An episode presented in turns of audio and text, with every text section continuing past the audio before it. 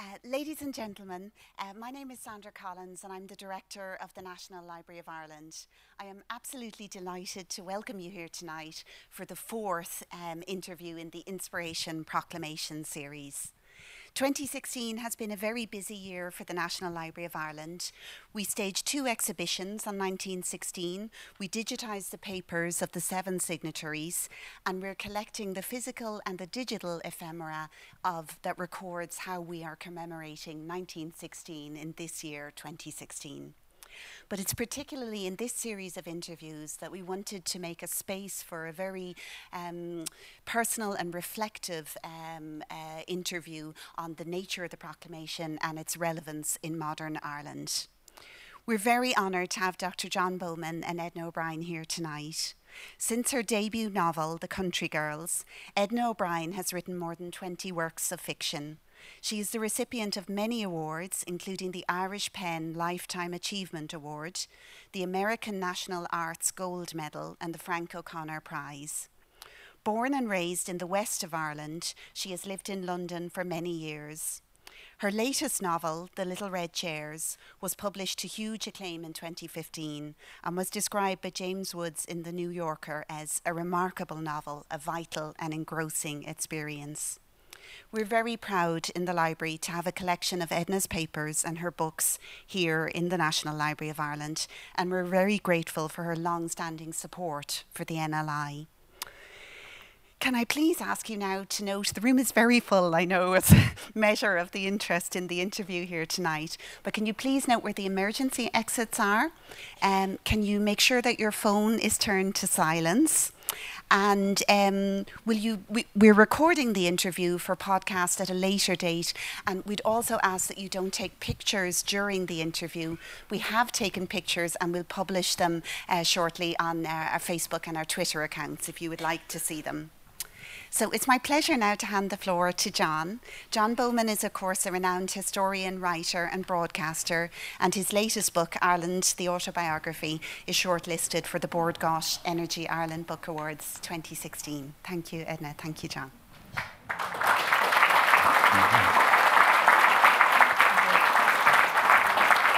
Uh, thank, thank you, Sandra. And I think our guest has been um, introduced comprehensively there. So, can I just begin, uh, Edna O'Brien, by asking you that as a schoolgirl, as a schoolgirl, what did the whole story of 1916 mean to you as, as you were growing up in Clare? Well, it meant something almost close to religion. The image of uh, Patrick Pearse, uh, one connected it with sainthood and I remember very clearly uh, memorizing the lines. My education was rather meager in some ways, but fervent in another way. And I remember just the lines of that poem, said Connolly to, from Yeats, said Connolly to Pearse, There's nothing but our own red blood will make a right rose tree. Now that is very similar to Calvary, that the blood was, and I was very hot on suffering as a young child. I still am, perhaps. uh, the idea of the, the blood made it so personal as well. I didn't, nor would ever claim to know that much about the rebellion. All I knew was that it divided people, it divided families, in our house at uh, just before Christmas, some of the houses who had at least a table and a few card chairs, as they were called, would raffle. They'd have card games, raffling for a turkey or a goose. And one of the, anyhow, our house was one of the places. All would, rather like Portrait of the Artist in the chapter on Christmas Day, when um, Dan, you know Dante and the argument about Parnell, all would begin so friendly. My mother had made sausage rolls. Everything was ordained to be a happy evening until the dreaded spectre of politics. And this passion about Michael Collins, I know it's going on from, as a consequence of the rebellion, this animosity, this passion between the talk, between De Valera, Michael Collins, and so on. Card games thwarted, cards thrown at And all I thought was, I don't really understand this, but I know we come, I come, we all do, from a very passionate and contentious race. And as the years went on, and I maybe read a little more or pondered a little more, what struck me as very strange, there had been Robert Emmet, there had been Wolfe Tone, there had been failed, botched uh, rebellions, as they were called, down the years. And why this failed rebellion? It did fail. Many were executed, and 400 and something were killed in crossfire, uh, civilians. And Joe Duffy wrote a very interesting book about the children of 1916. But why it, more than any other thing, well, apart from the famine, or any other thing in our history, why it resonated, not only uh, then, but now and increasingly. And I can't explain it, but I did read one thing that struck me as very interesting. That uh, it's a book of Charles Townshend that you know as well. And he said there was almost a mythic or occult dimension to how much this rebellion, these things, how it seeped into the consciousness of people who didn't know much about it but knew that it was something huge.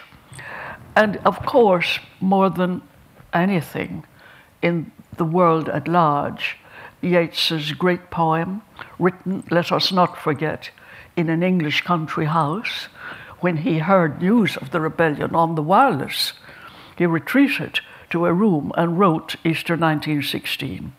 And I don't think in France, Russia, America, I mean, in any country that any poet has made such a great, albeit mythic, poem about an event.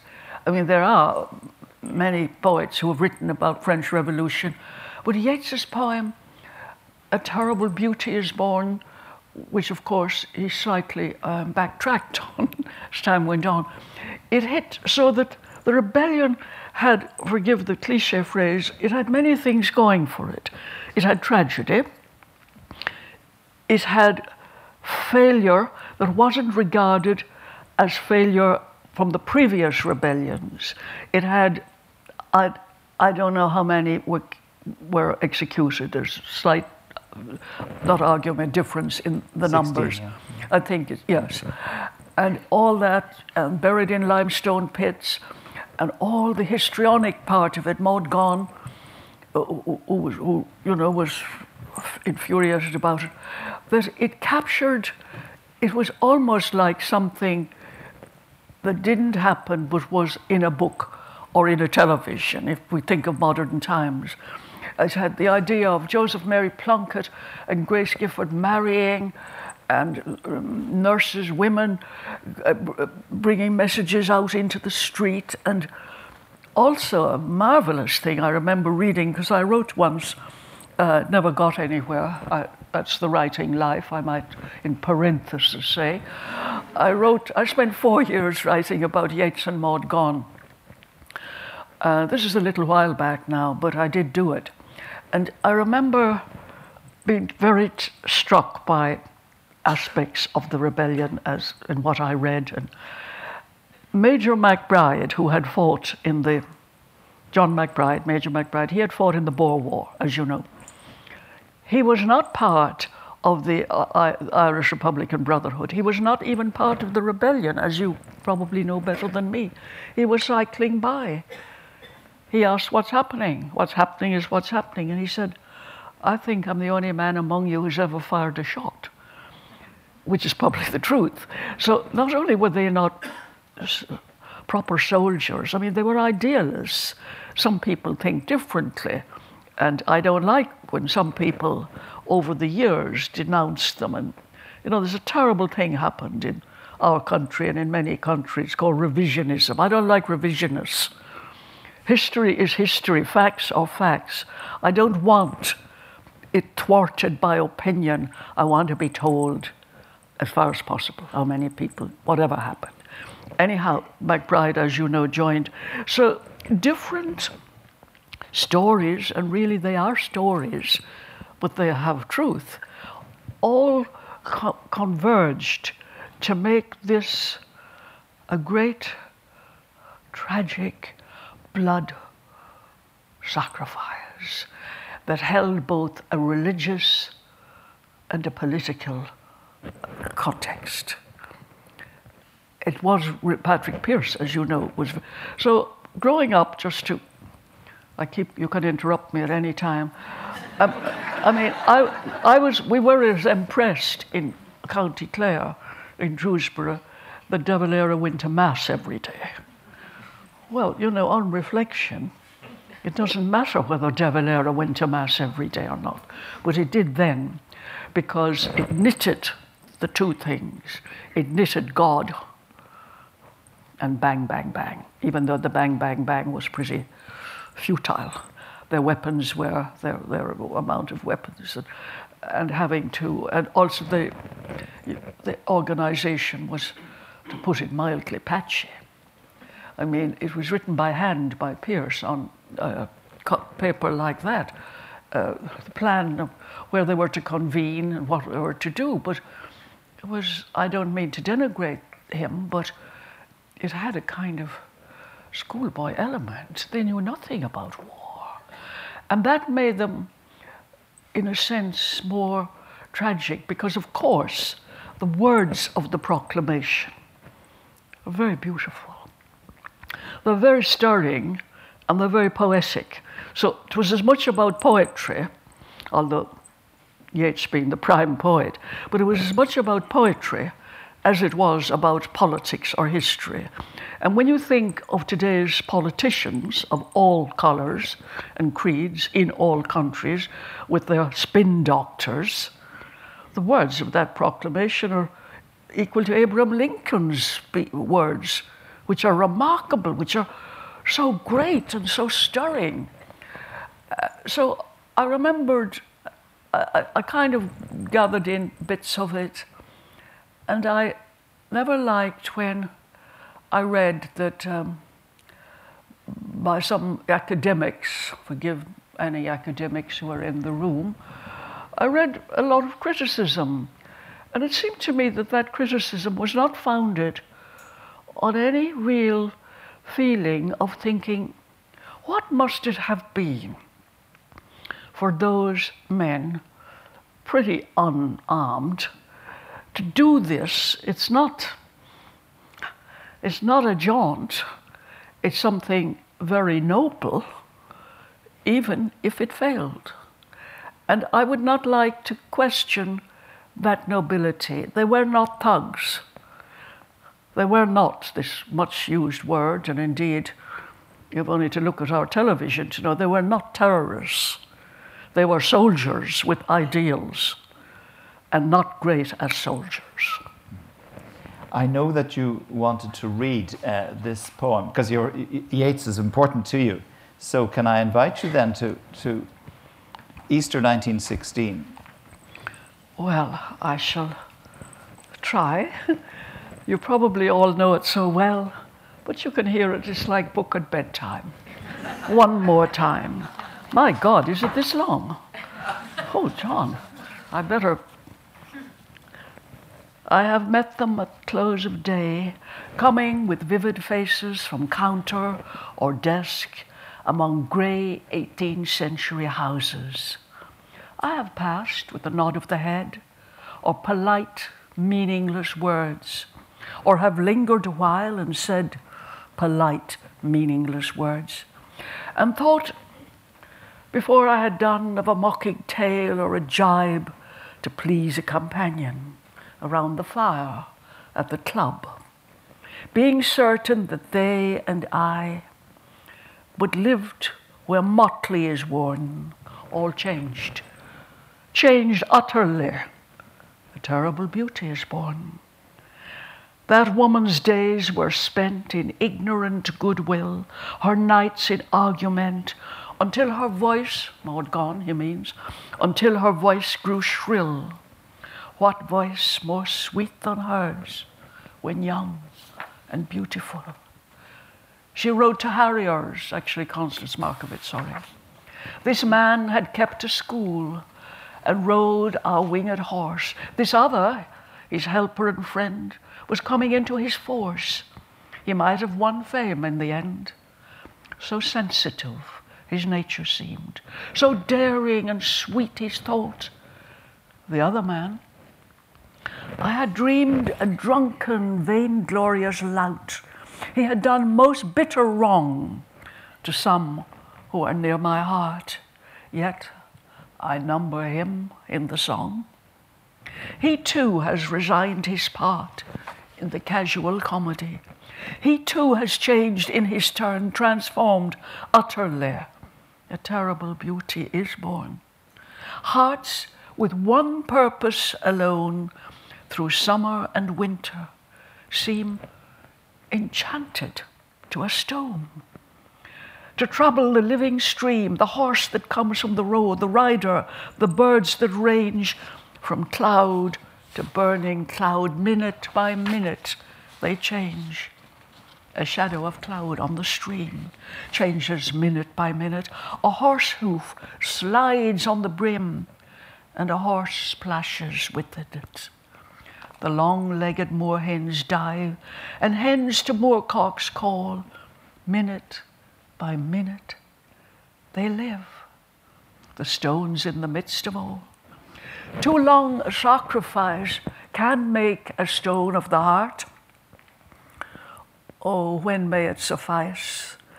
That is heaven's part, our part, to murmur name upon name, as a mother names her child when sleep has come at last, or limbs that had run wild. Was it but nightfall? No, no, not night, but death. Was it needless death after all? For England may keep faith for all that is done and said. We know their dream, enough to know they dreamed and are dead. And what if excess of love bewildered them till they died? I write it out in verse. MacDonagh and MacBride, and Connolly and Pearse, now and in time to be, wherever green is worn, are changed, changed utterly. A terrible beauty is born. 25th of September, 1916. Thank you very much.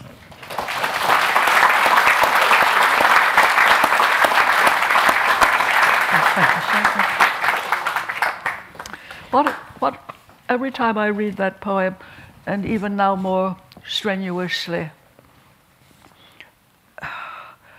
it, it's seeped with love. It is a poem where these people, and even the moorhens, and even the horse splashing, that it was all contributing towards this action, fueled by love. It was, of course, fueled by the need for freedom, but it is not a poem of hatred. Do you recall at all 1966 and the Golden Jubilee of 1916?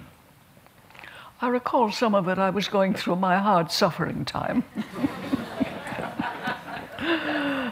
my relegate, more than that, my furious time. My first book was published in 1960. And there followed a sequence of books, all with the privilege of being banned. So I was more concerned about self preservation than the Golden Jubilee. I'm so sorry. Because when that happens to one, um, it, I now know that it was farcical, the, the method of banning. Three men, sorry to the gentlemen in the room, but there was men. Maybe women would have done the same. Maybe women submitted the stuff for banning, who knows? Marked the passages. But they were nameless, and their address was in some street off Grafton Street. But they, um, nobody knew who they were, and the it was comic. Was also iniquitous. The way of banning was the following anyone down the country, as Myles na gCopaleen would call it, any of the turnip snaggers or the culchies could write out two lines in the book, send it without name, without address, for the attention of these. And if you got three letters, and it could have been written by the same person, but I'm sure there were many people dying to write, the book was banned. Now, that, if that is one of the consequences of a nobly intentioned rebellion, revolution, whichever word we chose to use, we have to say things went very askew in the country. Things went very downhill. Things went from poetry to ignorance. Things went from a cultural expansion to a shrinking, to a narrowness, which both church and state were instrumental in, in, in, in, in beginning, in, in cementing, and in protecting. I worked in a chemist shop in the Cabra Road. And at the time, I was trying to write and failing and trying, and I used to write pieces for the Irish press, uh, which caused great offense in my local village because some people bought the Irish Independent, some bought the Irish. You see, politics leaks into everything. But I remember thinking at that time that writing was probably a bit of a dangerous occupation. I wrote silly things about clouds and, you know, the sea lapping and reading Yeats, but not learning from Yeats. You know, he says, Irish poets learn your trade. Well, I was mixing medicines all day and weighing babies, then going to lectures. In short, you asked me about 1966. By then, I had written mm, the Country Girls trilogy and maybe one, beginning one more book. And I did feel, forgive me for saying this, I did feel safer. Not that I ever feel safe on this earth, I'd like to mention, but I did feel safer across the water. The reason being, writing is hard work. Every, every job is hard work. Writing is harder work than, let us say, acting or sculpting. And the reason is, and any of the great writers that I love, like Mr. Beckett and Mr. Joyce, who are really God the Father, Son, and Holy Ghost for me. Uh, to do it, you have to have absolute, unswerving dedication, and you have to have absolute patience that every word has to be as great, as accurate, as moving, as musical, as wild, as subversive, and as loveful. Now, that, I'm not saying I have achieved that, but it's what I wanted to achieve from day one. I had not read much, but I can assure you, when I did read something great, I learned from it. I didn't, I didn't just think, oh, that's great. I was learning. So I felt hard done by, and I got some very uh, uh, uh, cruel letters. And you're insecure, you, I, insecure as a writer, and though you might not expect garlands, they would be welcome, but while you're not expecting garlands, you don't want to be called a smear of Irish womanhood. You don't want to get ugly letters drowning in your own sewerage. I did get one, I got a few comic letters. One said, Miss O'Brien, I have not met you, but I feel you are a lusty woman.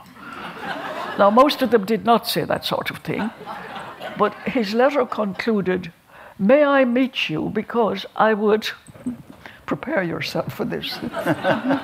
I would like to lick between your toes. that was one of the more cordial letters. but what, what these letters and what my experience taught me was the country was in a very prejudiced, prejudiced mental state. And working in the chemist shop, I had occasion to have, well, this from Archbishop McQuaid. For a brief moment, again, this is rather intimate, but I know you'll forgive it. For a brief moment, tampons were allowed in. By the, they were allowed in, so they didn't get stopped. Well, we had some in the chemist shop for 24 hours. Because the moment uh, Archbishop McQuaid learned of this, because he decided tampons were an excitement. Now, all this was filtering into my mind when I was, this is getting away from 1916, I'm sorry. but you can get. It was filtering in my mind as I was trying to, to write. And of course, I, I have to tell you, I am very, very, I'm very glad I'm an Irish woman. And I'm very glad I came from the people I came from and the parish I came from. That doesn't mean there wasn't a lot of trouble and brouhaha. But what they gave me is a story. There was everything was full of story, and also, and I'm not being grandiose about it. I came from a lovely house, Drewsborough. There was money was gone, but it was fields with forts and cairns, and gave me, which I am glad of, some sense of mythology and ancientness. Because a book to have any worth, even though it might seem just a simple little story like The Country Girls, two girls in a convent trying to come to Dublin, unless a book has some other inner secret agenda to it, it doesn't last. And if you write books, you want them to last. So my upbringing was uh, not very educated, but it was filled with passion and it was filled with secrets.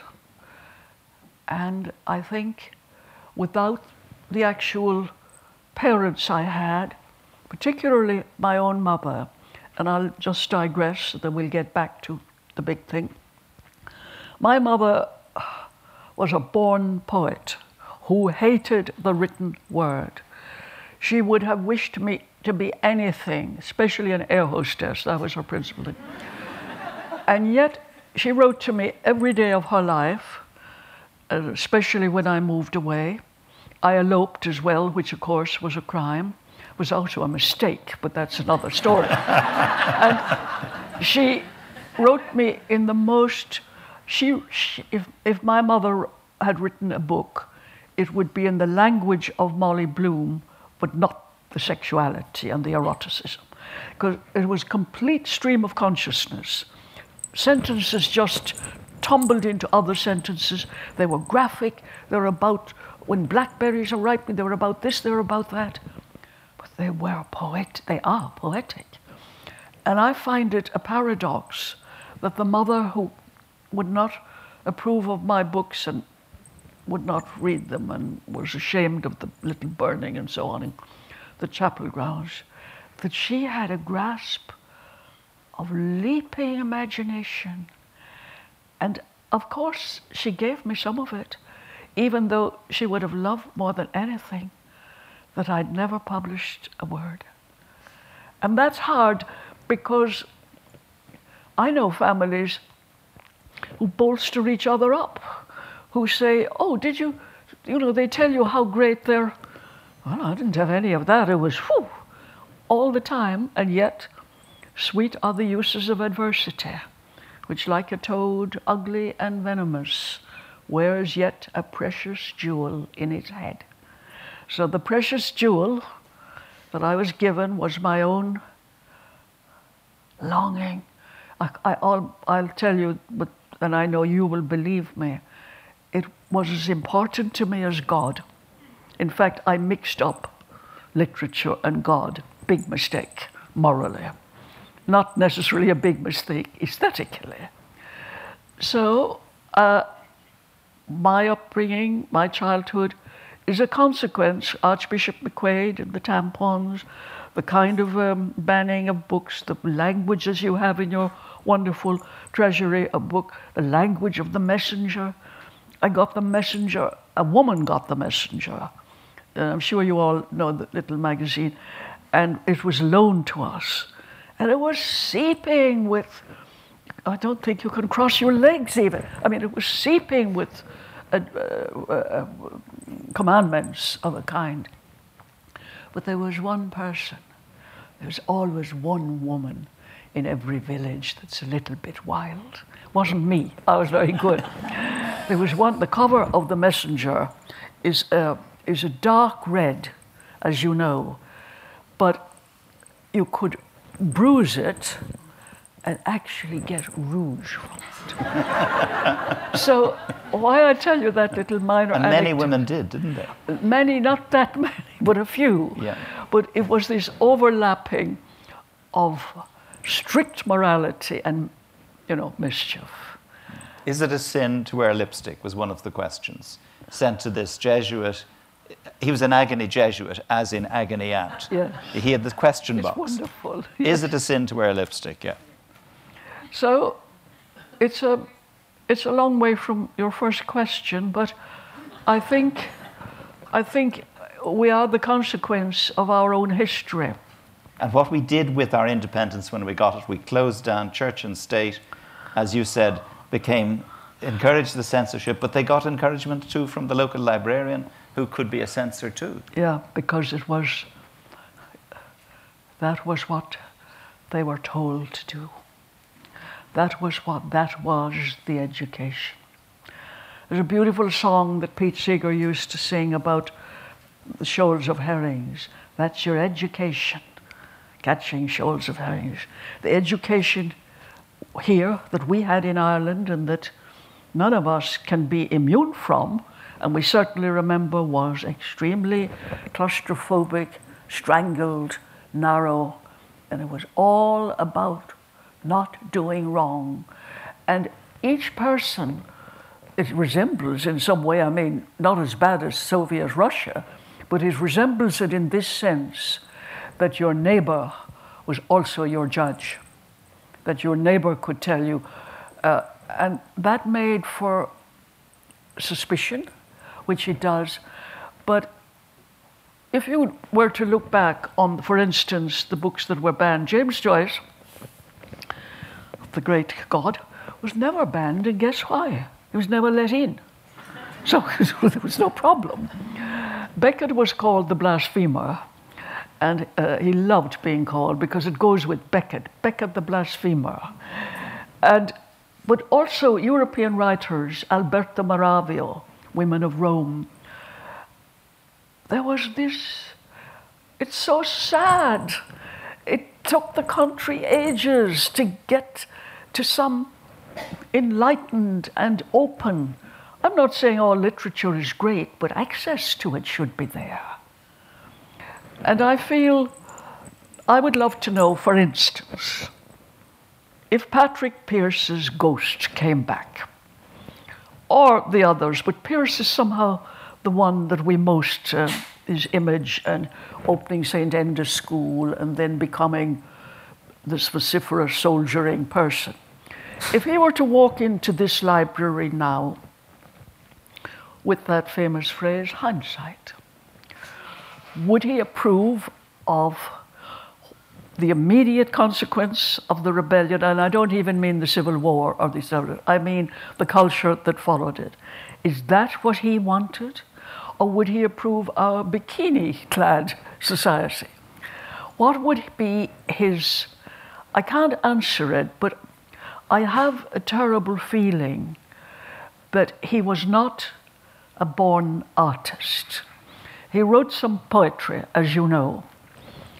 Now, not all artists are that open, but they can be. Voltaire, great writers have, a, a think they have a thinking gift as well as a creative gift. But Pearse's poem, you know, the mother, my two strong sons, that I have seen to break their strength, go out and die, they in a few, bloody cause for a glorious thing, and I will then uh, say their names to my own heart. It's a bit like the language in the messenger. It's not exactly, I have seen them at the close of day. So it would be interesting to know if that narrowness was unconsciously um, inherent and conceived. Not all of them, not um, James Connolly, definitely. And I read something on the way yesterday because I knew we would be seeing each other. And it interested me very much about how, how bitter memories are in societies. I was here, not very active, but I was here during the celebrations, you know, this year. And for, they were, as everyone has said, and as Olivia Leary and newspapers have reported, they were very jovial, they were happy, they weren't mudslinging, and they were in the country as well as in the city. But they were an occasion, whatever colour your politics are, they were an occasion to, to remember and even to celebrate. They weren't an occasion to mudsling or to start riots. Kevin Barry, the author, in a, in a, uh, a little book I read yesterday, got out by Stinging Fly, um, where a publisher I admire very much, Declan Meade, they had extracts from different authors about, you know, their memories, or not their memories, their impressions of what they heard. And Kevin Barry, who lived apparently in Edinburgh at some time, every year in Edinburgh, in Scotland, in Edinburgh, there's a, Joseph, there's a James Connolly um, march. Police, fisticuffs, the lot. So we could perhaps generalize and say that Ireland is not embittered, or certainly not as embittered as it seems in Scotland. And I think that is a very good thing, because none of us knows what was in the minds of those men. None of us had lived under British rule. None of us had had famine. None of us have had schools heads closed down, so we had to go to head schools. None of us had our all our freedom sabotaged. It's true. So when it came, and it is also true, that many Irish people, and they were also brave, went to fight in the First World War. So the leaders of the rebellion and their cohorts and everything are accused of a terrible betrayal. But what I would like to say, because I'm trying to put myself in the minds of what they had been fed, of the, I mean, the hardship, the penal laws, the, the, the evictions, they're awful. They can't be denied they're there. I'm not a revisionist. I've read all this stuff when I was writing. So, from their point of view, England was the enemy. They were not thinking of a European war in terms of more, if you like, uh, less uh, occupied countries were. It was an occupied land. So I do not blame or accuse them.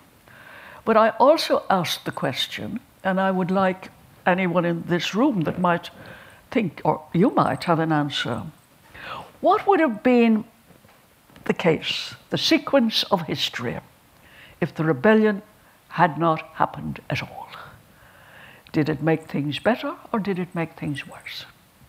What do you think? Well, would, I, this is your show, so I'm not ducking the question, but it's, it's too long, it would be too long an answer, and it's a, one of the great what ifs of history. But I want to come back to a man you mentioned earlier because he played a part, and I think in a documentary that I made about him, I was the first person to find the document. I know you've made reference to it as well. And it's about John Charles McQuaid and you. And when you published The Lonely Girl yeah. in 1962, I think that was the original title of August is a Wicked Month. No, no, it was the original title of a book that they called Girl with Green Eyes. Girl with Green Eyes, yes, that's what it became. Because they thought The Lonely Girl was depressing. so Archbishop McQuaid, he read the book, and when he saw a favourable mention of it and of your work in the London publication, the Catholic Herald, he wrote to Cardinal Godfrey yeah. of Westminster. And McQuaid told Godfrey that he'd been so surprised that such stuff would be printed that he had loaned the book overnight to the Minister for Justice, who returned the next day to express his disgust and revulsion. Yes. Disgust was everything. And, quote, this is what McQuaid says like so many decent Catholic men with growing families, he was just beaten by the outlook and descriptions. This young minister was none other than Charles Haughey. who, who it, must, it must be presumed was wiping McQuaid's eye with this pretense at being beaten. It must be presumed what of That he was, he was wiping McQuaid's eye because we. You mean he was uh, appeasing him, flattering he- him? yes, he was flattering him that he, he gave him this line. Well, we wonder. He, um, yes, he was being political.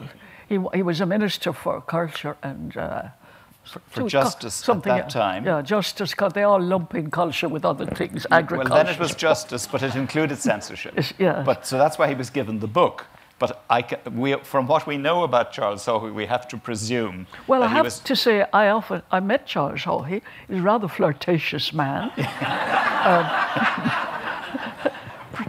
purported to tell me that he loved my writing.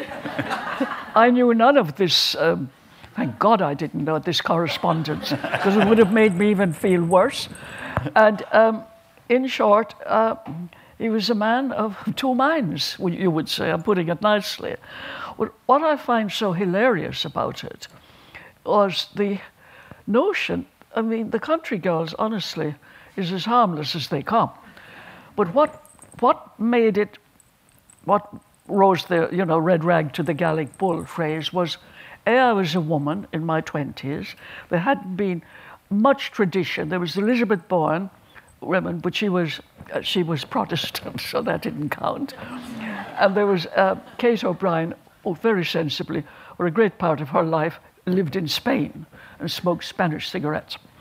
So I also, they, so they were two women, but they weren't, they didn't, and I don't mean this in a derogatory way, they didn't kind of stir the, the ground in the same way. What the country Girls, what it did by chance, because I didn't set out to write um, a book that would either cause offense. I didn't even think like that. I think, how do I make, how can I make this story? I wakened quickly and sat up in bed abruptly. It is only when I am anxious that I waken easily. And for a minute I could not remember, then I did the old reason. My father, he had not come home. That was the first lines. So I was writing a little elegy, if I may use such a word, for my own loneliness and childhood, and for my separation from Ireland. I wasn't writing to offend the. I didn't even think of the bishop reading it, it didn't occur. but it stirred because it's written in a very. Uh, the reason I quoted the first two or three lines, it's written in a confiding um, girl's voice that is almost like a diary. So it seemed as if I hadn't written a work of fiction, which I had. If I wanted to write a different kind of book, I'd have chosen a totally different method. So it got under people's skin because it was so intimate and because I was a woman, and that women do have a harder time in the literary field, I can assure you.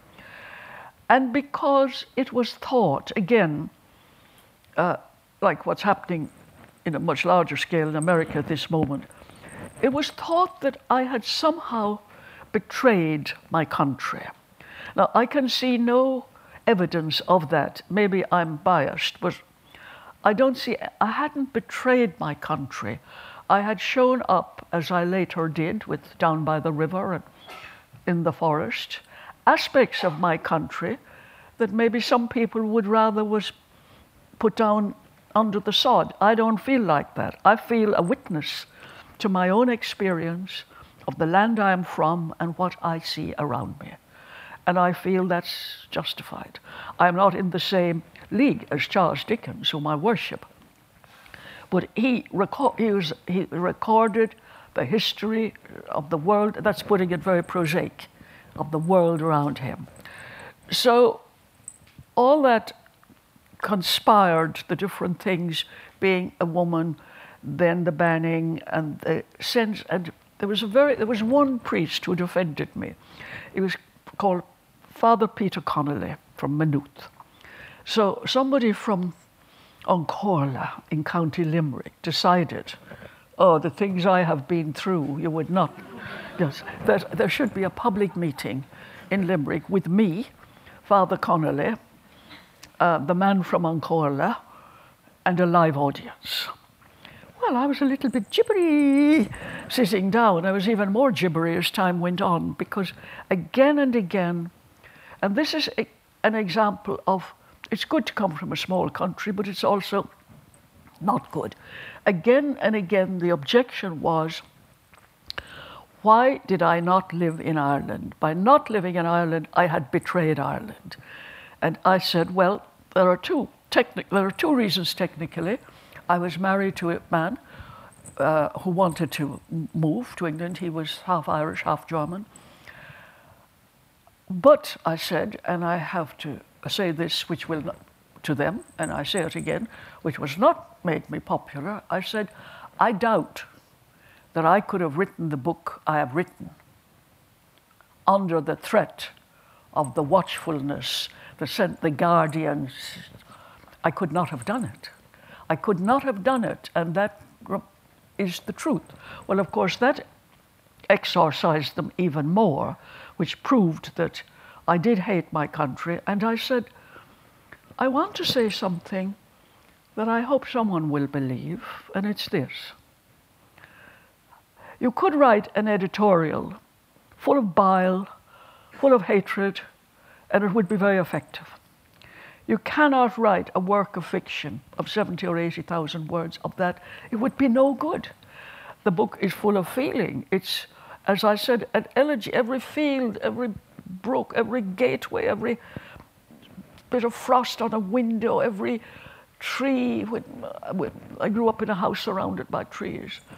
Well, my, they were both my imagery, visual imagery, my emotional imagery, and my psychic imagery. Everything was stamped on me, like stamping an animal, you know, that uh, everything that happened to me touched me touched me that I felt. I wrote, for instance, one story called A Scandalous Woman, came after that, which was a woman who fell from grace, in short, became pregnant. And I spoke, and it was true for that time.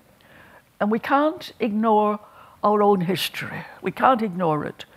And I spoke of ours because this poor woman then had to marry the person and still lived under it, of ours being a, a land of strange and sacrificial women. And it was true. I saw my mother and all the women around me. No man and woman ever went into a shop together, ever went for a walk together. At Mass, men are one side, women are other. And there was this real separation between them. I, I, there was one couple, they were called Betty, uh, Jack Darling and Betty Honey or something. Well, they used to link when they went out for a walk. And I promise you, it was regarded as a mortal sin. so uh, you can't ignore. This is why they I, were married. Huh? They, they were married. Oh God. uh, the closest that my experience, and it's so different now, you can't believe in, I was born in 1930, and the closest in my literature, although I've said Joyce and Beckett are the gods, and they are for me, the closest in literature for me was the writings of the Russians, and especially Chekhov, because uh, Russia before the revolution and the time of serfs and everything. There was something in the way Chekhov wrote, and Chekhov is flawless. He is flawless. He's the greatest writer imaginable. His works, Joyce, you know, is a writer, and makes sure that you know he's a writer, and takes the English language and smashes it up, and reassembles it, and makes it extraordinary. But he says, I am the writer. I am infallible. Chekhov is the very opposite in that his writing is like, it's ineffable. It's like something in nature. There seems to be no stress, no pressure, except the actual realization of the world he knew.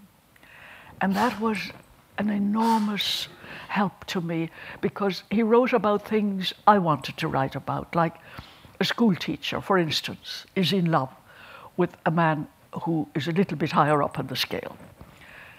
And it's a story of Chekhov's. I think it's called The Schoolmistress. She hardly ever meets this man because he's not in his society. But once a month, she has to go a long way in a cart and a horse to draw her wages.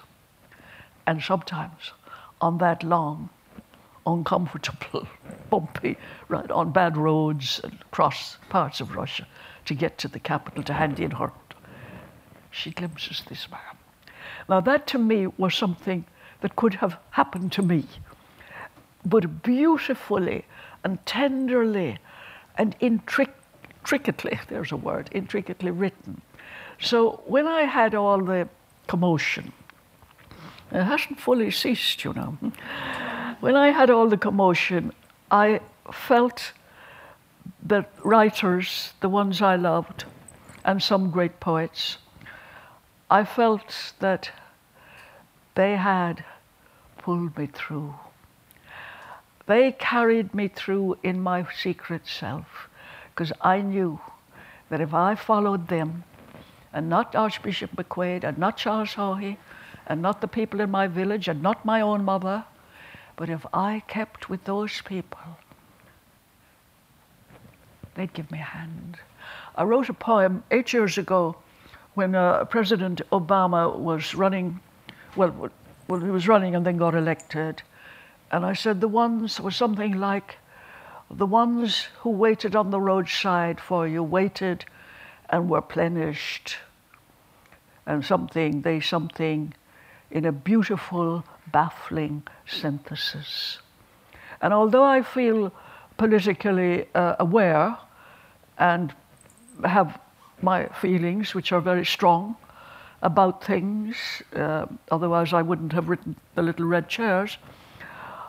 I know that language, the alchemy of language, the power of language, the restorative thing of language, it doesn't stop wars, but by God, it helps people.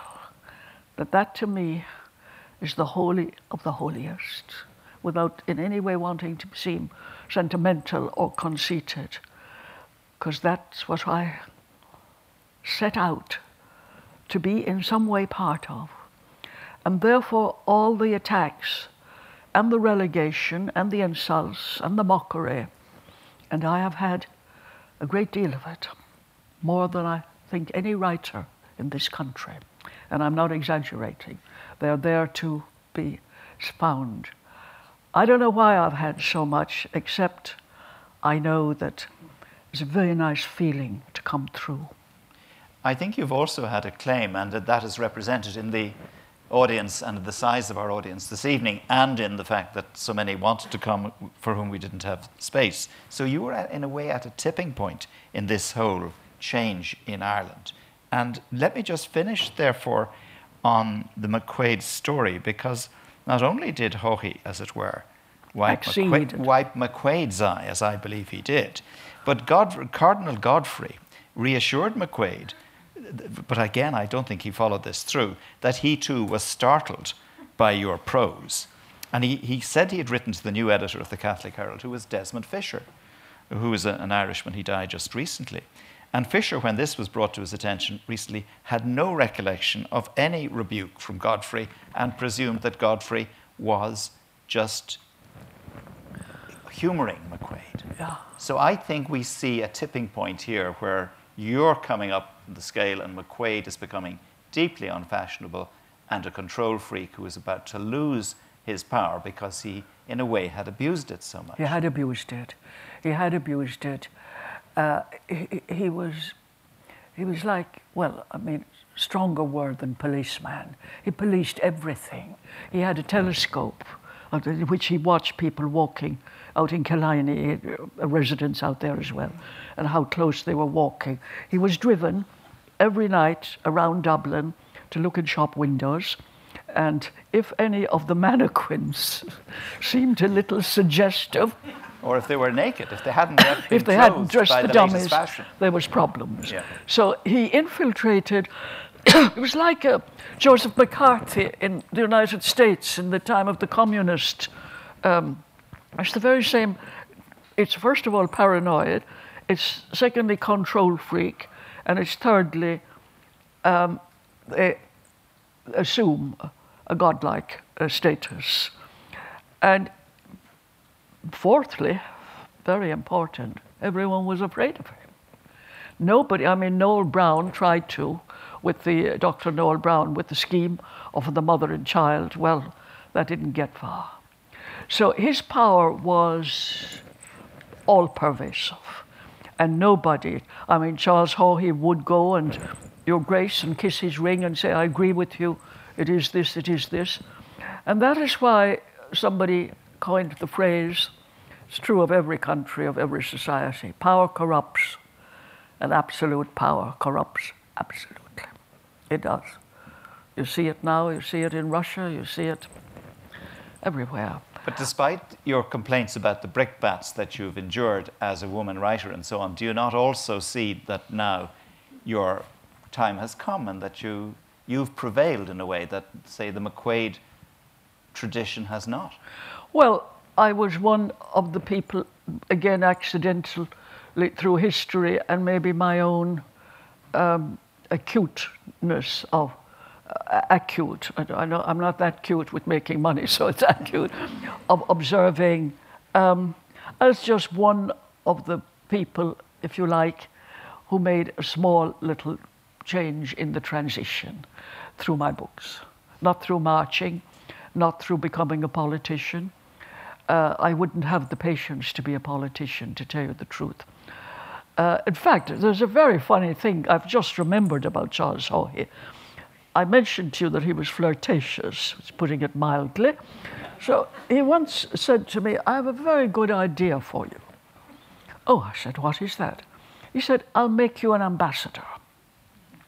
What country? I said. it was some obscure country. It wasn't like. Uh, I said to him, because um, I have manners, but I'm also quite direct. I said, I don't think I'd be political enough or dishonest enough for the job. and uh, he, um, he knew what I was saying because I don't, I don't think two facedness is a good thing in anybody, but it's the nature of politics. And I, I know some very nice ambassadors, so I'm not denigrating the profession, but I'd rather stick to writing. Yeah. Well, the definition of an ambassador, it's sexist. It presumes that it's a, he is a gentleman who's sent abroad to tell lies about his own country. Yes. and to, and to, to salt the waters, to still yeah. the waters, yeah. yeah. Are there, I'm sure, I know there are questions in the room. Can we have questions for Edna O'Brien? Yes, here. Yeah, it's, it's, um, my, my, grandfather lived in Drewsborough on the Drewsborough Road, Jim Boland. Yes. My microphone is coming so the, the entire room can hear you. Yeah. Beg your pardon. And, uh, can you start again? Yeah, yeah, my grandfather, Jim Boland, lived in Drewsborough. In Drewsborough. Yeah. yeah. And we used to go down every summer as uh, youngsters, and we became became aware of your family, became yeah. aware of your dad and your mum. But the point, of, the question I was going to ask is in relation to De Valera. My grandfather uh, initially really supported Dev, thought he was terrific. Sorry, your grandfather. He su- really supported De Valera. Yeah. And uh, what I want to know is why. Uh, I know there was the the, uh, the civil war when he said De Valera was going to put brother against brother. Yeah. But why was Clare? Clare seemed to be a kind of, it was in turmoil. And De Valera, was always in turmoil. De Valera picked East Clare as his, as his constituency. there was a by-election there, which is the one he wanted to run next. Yeah. That's how he became a Clare man. So mm. I'm just yeah. curious. There's so many things I could talk to you about our trips up and down to Clare. But my grandfather was very friendly with your dad. But the part that always struck me was this sudden split from supporting De Valera to going against him. And East Clare to, to us was a great place to go to, and were, we had marvellous times in the bog beside Drewsborough. We used to go in and out there. Yes. And we used to go to the creamery where you spoke about before uh, in, in, your interview last week. I week. know. Yeah. yeah. Uh, but this thing always puzzled me. This, this terrible dichotomy between um, uh, a, a, county that hadn't, wasn't renowned for this particular uh, involvement in politics, but yet it became the hotbed almost and you could take the temperature of the rest of the country from East Clare. Well, probably because De Valera's uh, constituency was Clare. I think that inflamed it and made it in a way more personal, and therefore the division was more.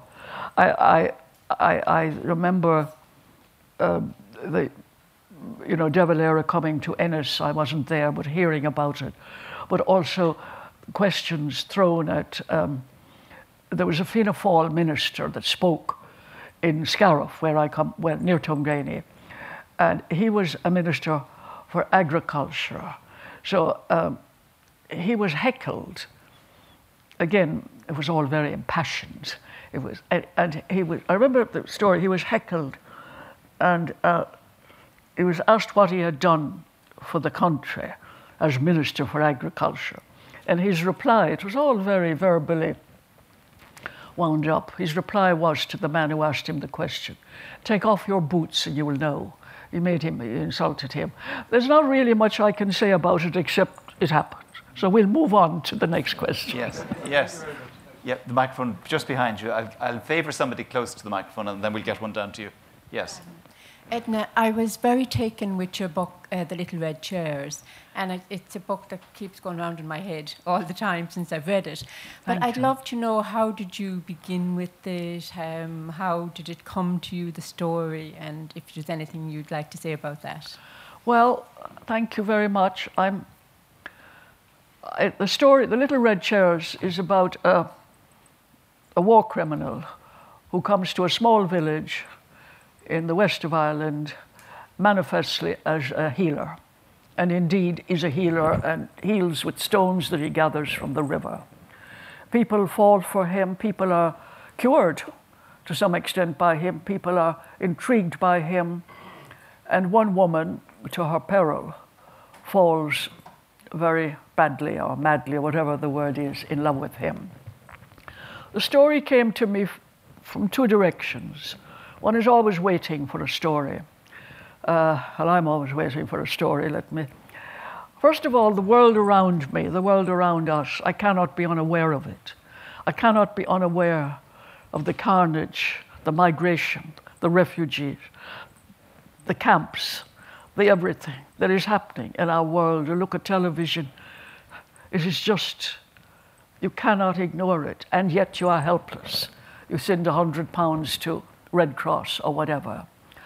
I wanted to write a book that, insofar as I could, dealt in some way through fiction with some of the butchery and brutality that is happening in our world, your world, my world. I, for ages, had thought about it and could not find a theme. I had my theme, sorry, could not find a framework, a story. You can't just write, you know, sounding off about what you feel. That's not a story. That's, again, that's an editorial. And I was in Europe uh, on a little errand, as I call them, and I saw Vladimir Karadzic, the beast of Bosnia, as he was called, being taken off a bus. Uh, he looked completely transformed. He had, in, when I'd seen him 12 years prior on television, he was a soldiering man with bouffant hair, and he's going up hills, bang, bang. Uh, he uh, was the architecture of that war, of the siege of Sarajevo, of um, Srebrenica. I knew all that. I mean, it was in. But here was this man transformed, the healer, his hands like that, his ponytail, his black robe. And I thought, ah, I think I can write a story on the. I, I, I knew I had something I could write.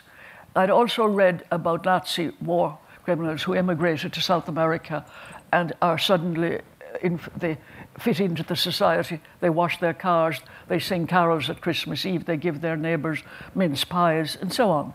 Not a shred of, of what they did, all obliterated. So I decided that I would research very much, very extensively. But my, my theme was the duality. How can a man with so much blood, how can a man take the hands of or the neck of a woman or a child or a boy in a, in a surgery in County Roscommon and be so convincing? How can a man be so charming and informed and magnetic that a woman who isn't a fool, she's a bit of a romantic, falls in love? So that by getting that framework, I was able to have my old theme, which is love, but also my more uh, themes as I've got older, my feeling of outrage of what man is doing to man, happening as we speak in Aleppo at this very moment. The butchery, the beheading, that this, I mean, we've read things from the Middle Ages, we've read history, we've read the Bible, but what is happening now it surpasses that. But yet I wanted to make a human, readable story because, again, it's not that I, not to mollify a reader, but to, to have somebody rang me for a phone interview the other day and said why your books, your material is so um, dark, and yet people, or she was speaking for herself, but also this was a French interview. She said people love your books, some do. And I said, a book has a lot, no matter how dark it is, a book has to have the radiance of language, just as a poem does. So I was blessed with that, uh, that series of different chance or fluke. And I did go to The Hague to uh, many times when the trial, his tri- he was on trial in the court, international court. And what made me even more furiated than I had been before I went was the complete obliteration of what he had done. Had not done it. There were witnesses there, the few that were alive, uh, telling their story. He was going, he was calling over his cohorts, making notes, refuting it utterly. That was as bad for me as the things he did. It was totally so. It was a theme given to me by history, by the world around me, and one I had to work uh, exceedingly hard on to make it a human story and not a B movie. It is so easy with material like that to ladle on, lar upon the ugliness. Yes, I have a chapter in it that is, um, people tell me, terrifying. It was terrifying to write. And my model, uh, always when I'm writing, I have one or two or three at the most books that I reread all the time that help me with that material. And one of the books that I, well, it's a great book also, but that I reread a lot during was The Heart of Darkness by Joseph Conrad. And as a writer uh, alive or still alive, I owe so much to the writers who have come before me, to the great writers, because they they show you the way. Why did you try? He was hiding, he had been hiding in Vienna, hadn't he, as a healer? No, no, in Belgrade, the very city where he was supposed to be wanted. Belgrade, but sorry. they didn't, uh, they, uh, everyone knew it. He was in a, a pub each night. Uh, um, playing on this thing called a gusle, it's a bit of a dull instrument, to his own poetry with photographs of him on the wall. They knew where he was, but they weren't going to hand him over, even though they had fired him from government because he began to be too vain, too conceited. When they decided that they wanted to become member of the European Union, then the game is up. So then he's taken off the bus. But it wasn't Vienna, it was literally the place where he was supposed to be found. Well, anyone could have found him, it seems. So again, it's the, the, the deceit of politics that so much is done not for purity of heart, as Kierkegaard called it, but for impurity of um, getting ahead in politics. Somebody down here with the microphone, yes. My question was about um, Edna's writers Thank she's you. mentioned, which runs on from that question. You said the writers who've gone before you. Can you hear me? What is yes, the question? Yes, what's the question? The question is you mentioned authors who've meant something to you, you've, you've loved and admired, but one you said in particular you worship Dickens. Could you tell us why? What makes you. Why, why Dickens was so great for you? You So said you worshipped him. Why literature is so No, great? no, no, why Dickens? Why Charles Dickens? as a oh, God, Charles. Dickens is great. Yes, you said I It's worship great him. for anyone. I think uh, certain English writers, even though I live in England, don't move or bestir me because they don't, they don't have as much passion as I wish. The Brontes do, and Charles Dickens. I think Charles Dickens' capaciousness, his understanding of the world around him, and his rendering it. If you take Bleak House, Bleak House is such a story of the not only the corruption of society, but the, the deferring cases in this court, uh, in Bleak House. It's all about people going to the court to try and get justice. It goes on and on and on. No justice ever comes. Money is lost. Families are broken up. Hopes are dashed. And there are a lot of other stories within the intricacy of Bleak House. And what Dickens does was, is to actually, you're living it. You see, the great test of a great book is to live it, not just to read it. So the immersion is so great in great writers like Dickens or uh, uh, Gogol or whatever, uh, there's some resemblance between them in a way, is that they not only depict a world, but that world becomes your world. And that is the secret of what great literature is. It's that secret by which the author, through some complicated and uh, in some ways heroic, but also persevering way, makes it. Make, I, I wrote uh, lately about Sylvia Plath, whom I admire very much, and I read her poetry at the National Theatre. It was a book called Poems That Make Women Cry, and I picked her. And I said, the reason Sylvia Plath makes me cry, it would be also true of Charles Dickens, they're totally different writers, is she made the transition from self to the created thing. Too much modern writing, in my opinion, is about the self. Very clever writers, a great use of the English, lots of words, too many words, if anything. But the transition is not made from author to created thing. And Charles Dickens did that, does that for uh, school children, for all sorts. Uh, uh, Sylvia Plath did it, and the poem, I wish I'd had it here, but I've read you enough, spoken enough, was called Edge. And it's obviously a poem about just on the way to death. And she describes, um, the poem is about, it's, it's about this woman wearing a toga. And the toga is a, not, is, has, a, has a strange scroll on it. And then she mentions two pictures of white milk.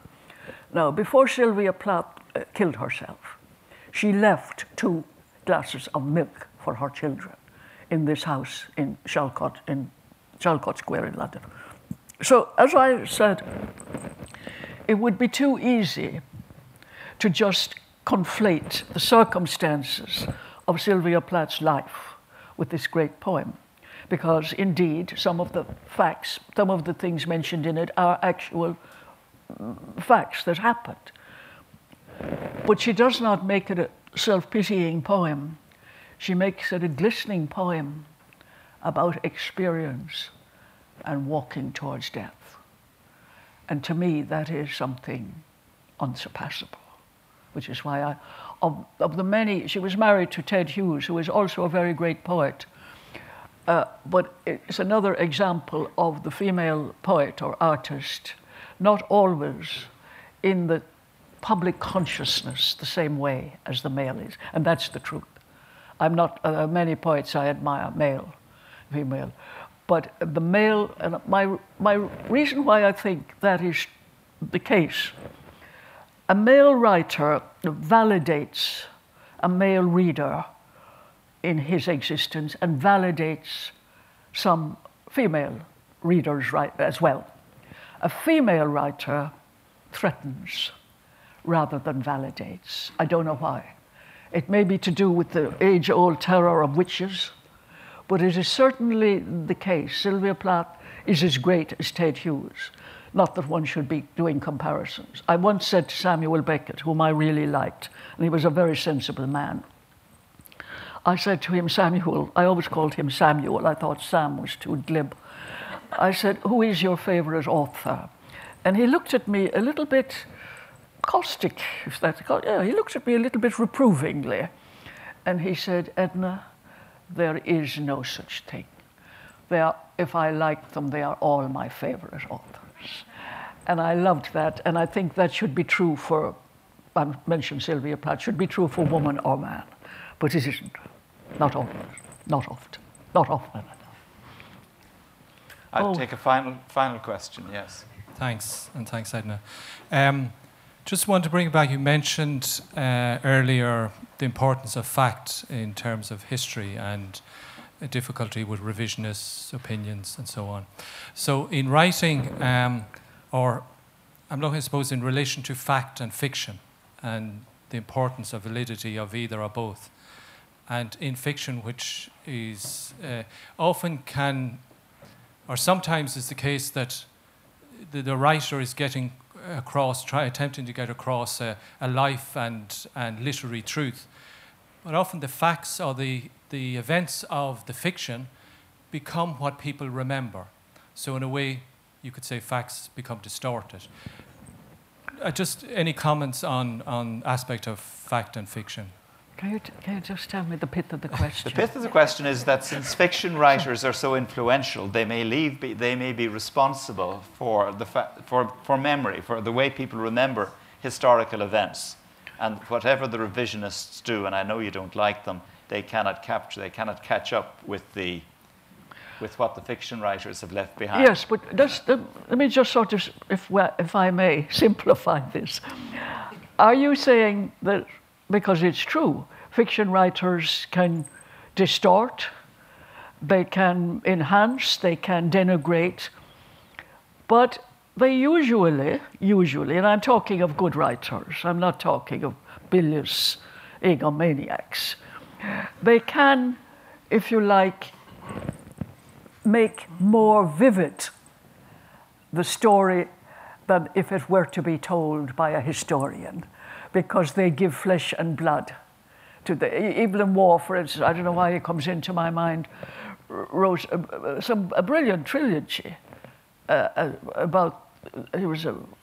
He wasn't in the war, but he was sort of a, a, a correspondent or something. Ernest Hemingway, even a greater example, and I'm more familiar with his work because I love it. Ernest Hemingway wrote a great book called Farewell to Arms. And it is about the Second World War, in which he was an ambulance, uh, he, he drove an ambulance.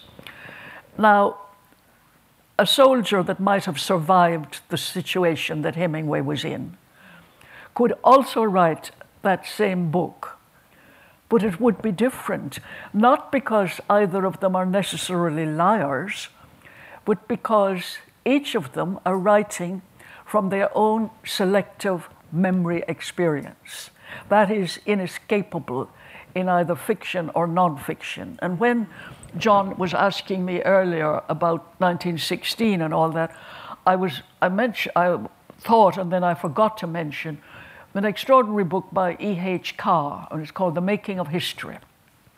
And his point is, and it's true, well, uh, and he's not speaking of people maliciously maligning someone or saying that Robert Emmet was had an attitude when he made his speech. I read that once. Didn't like it, by the way.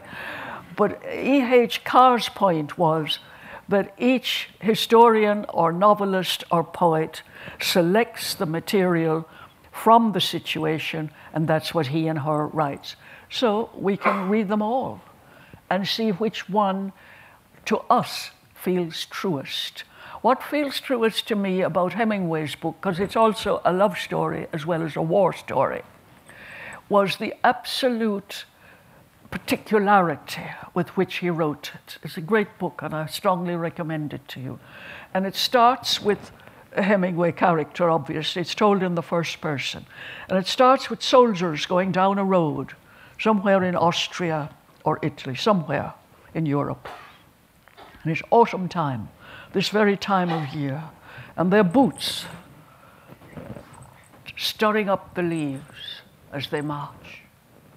And they ca carry on, and the leaves return. And what he does in the first paragraph is draw you in totally, unreservedly to a world.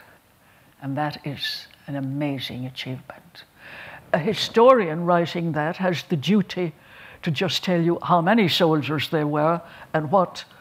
It, it, gives, it gives you facts. Facts are fine, I'm not condemning them. But I want blood, and I want flesh and blood as a reader. Thank you very much indeed. Thank you very much. Thank you. Thank you. Thank you.